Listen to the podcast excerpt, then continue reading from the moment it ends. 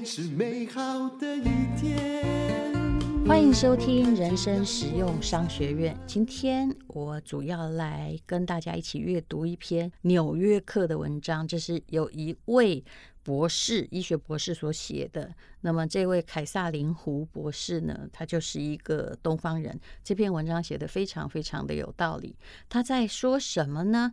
其实我们很担心新冠肺炎，现在已经不是在担心，不只是有没有疫苗的问题，而是到底。这世界上的实体经济会不会恢复的问题？如果啊，我们就算是局部封城好了啊，限制越多，很多行业越活不下去。那么，有关于新冠肺炎呢，现在已经有很多种的新冠的变种病毒闯入我们的世界。那么，到底，哎，为什么有些人他打了疫苗，他还是感染，会发生什么样的结果呢？这位博士说，其实啊，巴西有一个城叫做马瑙斯城，就是一个很典型的例子。二零二零年的早期，就去年的时候，新冠的病毒已经在当地肆虐。那测试也显示啊，该城市的一半居民都带有新冠的抗体。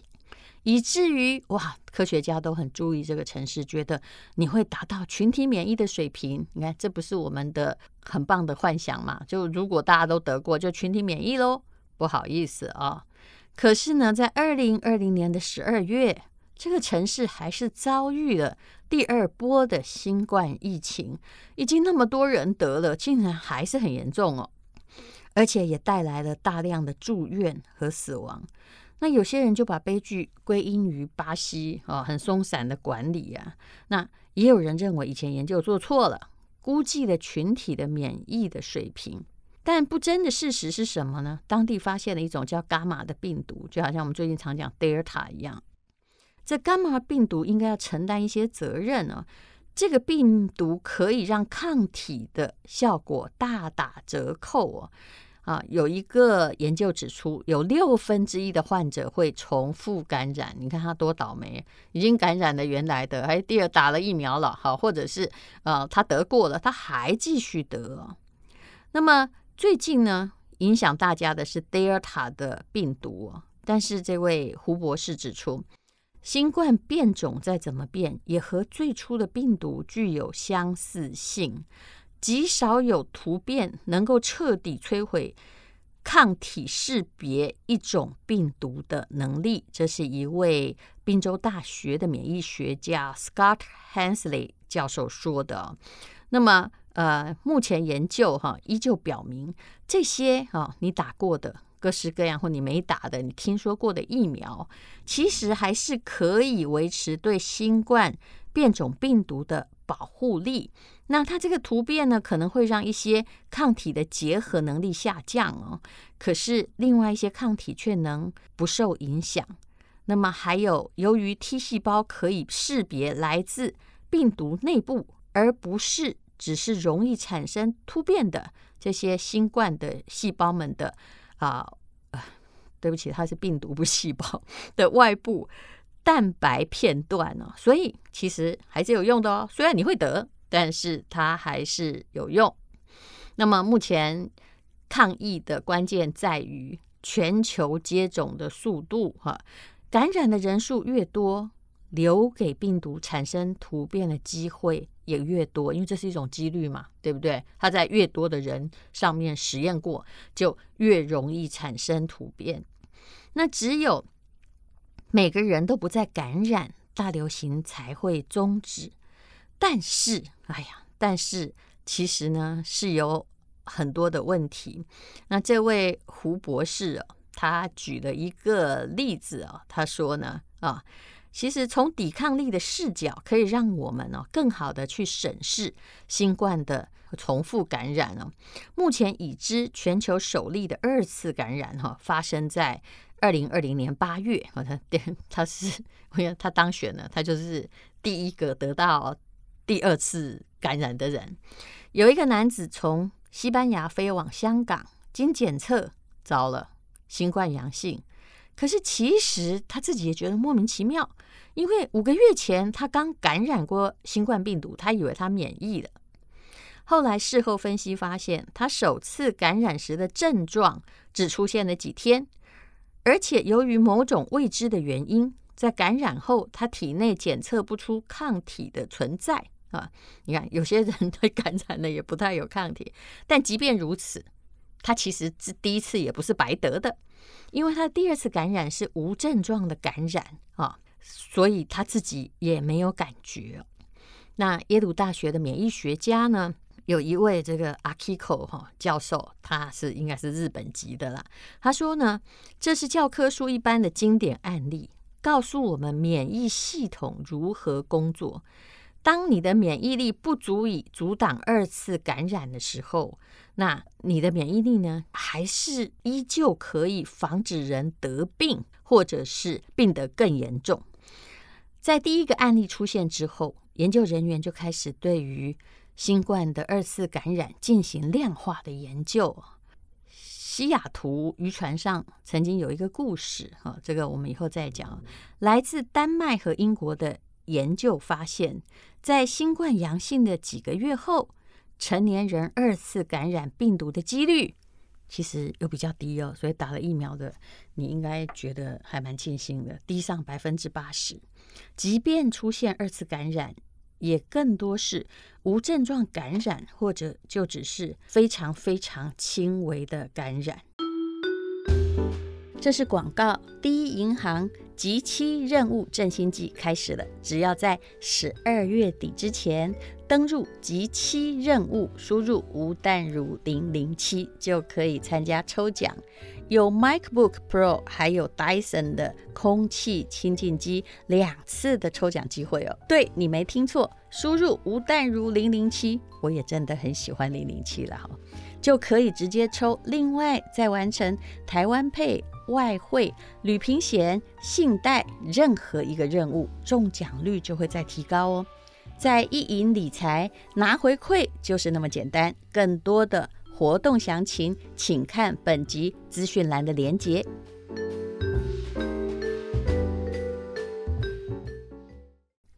西雅图渔船是什么故事呢？哦，这是发生在去年五月的故事。有一艘捕捞鳕鱼的渔船从西雅图起航，登船之前，所有一百二十二个船员都做了新冠的检测，大家都是阴性的。前三名的船员的抗体检验为阳性，就他们曾经感染，他们现在好了，有抗体哦。在茫茫大海上面呢，一艘渔船哦，就好像你看到的游轮一样，当时曾经沸沸扬扬哦，闹过很多事。那么，一艘渔船就像是孤岛，一个船员在海上突然出现了新冠的症状，并且迅速的传遍全船。十八天的航行后，天呐，一百二十二个之中有一百零三个最终被变成了新冠的阳性哦。但是，哎，以前那三个已经有抗体的，他们完全没有。所以也就是说，你有抗体，基本上啦，虽然对于刚刚所说的变种你会感染，但是你可能不致死。啊，比较不那么的严重。那么，如果是同一种来，那你的确是可以避免同一种的感染。所以，疫苗到底有没有用呢？其实，我觉得这一篇《纽约客》的医学报道，它比较偏向于你还是要打疫苗。无论如何，它会让你减少再次被感染的可能，或者减少不代表没有啊，或者是减轻哦。那么第二次你很可能就变成无症状或轻微感染啊，当然你也可能还是传染到别人呐。那么有证据表明是今年的前四个月，有几百万的美国人完整接种了新冠疫苗，完整应该是两剂吧？哈，当然有些国家可能也希望种到第三剂。那到四月底的时候，大概哦。这几百万人中，还是有一万人感染新冠病毒，但是这一万人之中呢，就属于比较严重的，只有一千个人住院，也就是百分之十。那但是你说百分之十好像很多，对不对？可是呢，啊，如果你要用接种的人他的住院的比例来算，就是几十万接种疫苗的人中，只有一个人住院而已。很多接种疫苗的个体。后来呢，就算感染了新冠病毒，其实就是无症状感染，或者他自己也没有注意到。好，如果大家都接种了疫苗，然后又有流行的话，那病毒可能就会感染现在还没有办法接种疫苗的儿童。不过呢，已经有信息表明，这就是做过大量的量化的研究，也就是，哎，其实他们不是为了对付小孩的，小孩主要会出现无症状感染，几乎不会出现重症。那么病毒也会偶尔感染已经接种疫苗的成人。但是呢，老人或者是免疫力本来就有问题、有缺陷的个体是高危险的人群，依旧有人会因为新冠而过世哦。可是这个情况，在科学家预言起来哦，他们的比例还有状况，可能就跟会。因为流感和肺炎过世的，并没有什么异状一样哦。那如果大家呢都会变成慢慢具有免疫的抵抗力，那新冠的风险啊，不是不会得，但是它会逐渐的降低，这是大家必须要的认知。那么后来的预言到底是什么呢？其实你不要幻想新冠有一天啊全部成为过去哦。从二十世纪开始，其实爆发过四场大规模的流感疫情。那每一次疫情背后呢，就之前呢，那好几种啊。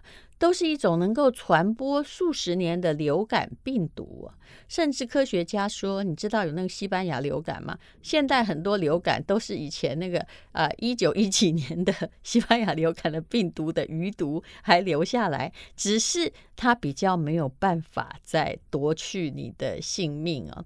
那现在呢，在一个跟新冠共存的世界里，我们可能就必须像应对流感病毒一样，每年接种增强的针剂，但依旧有感染病毒的可能。因为你也知道，流感很多人都没有打，对不对？因为他要猜呀，有时候他刚好就都猜不中。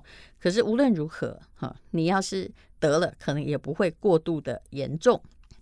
那未来呢，很可能就是有流感季节，也有新冠季节，每几年就会产生一种新的变种。某一年的变种特别糟糕，我们也可能每几年哇，又有来一次新冠啊。所以有时候我是觉得，你现在在关哈，就是当然我们现在也必须要这个进行封锁，不希望它扩张。可是如果你只是用同样的惧怕在面对它，其实这也不是人类。面对事情的方法，不能因为你不想感染，然后全世界都关起来，那实体行业不就完蛋了吗？现在是停滞性的通膨，意思就是说它还继续通膨，感觉上好像物价也变贵了，但是很多人也失业了。其实一个城市的真正的经济复兴，最重要是看哪个行业呢？其实还是在服务业啊。啊，大都市里面有百分之七十的就业人口，常常是都跟服务业相关的人口。只要啊没有这个需求或这些人啊，他啊不再被需要，那么其实经济的实体好的都只是数字，都不是真正的实质。那以后呢？这个新冠病毒呢，我们当然希望它只是历史上的一个名词，但是它最终会跟我们共存，就跟你现在听到 SARS 不害怕一样。其实现在也有很多病毒就是 SARS 的病毒啊，非常非常的类似哦。对于一种哈，那很狡猾、经常变化的病毒，我们的身体不会去总是产生完美的反应，然后总是像个完美的捕手在把坏球抓住一样。但是呢，呃，科学家的说法就是，只要你打过疫苗，嗯，只要你曾经感染过啊，那我们的大脑哦是会知道怎么样去应对它的，而不是像第一次完全不认识它的时候这样的啊，完全的惊慌失措，然后失去防守线。谢谢你收听人生实用商学院。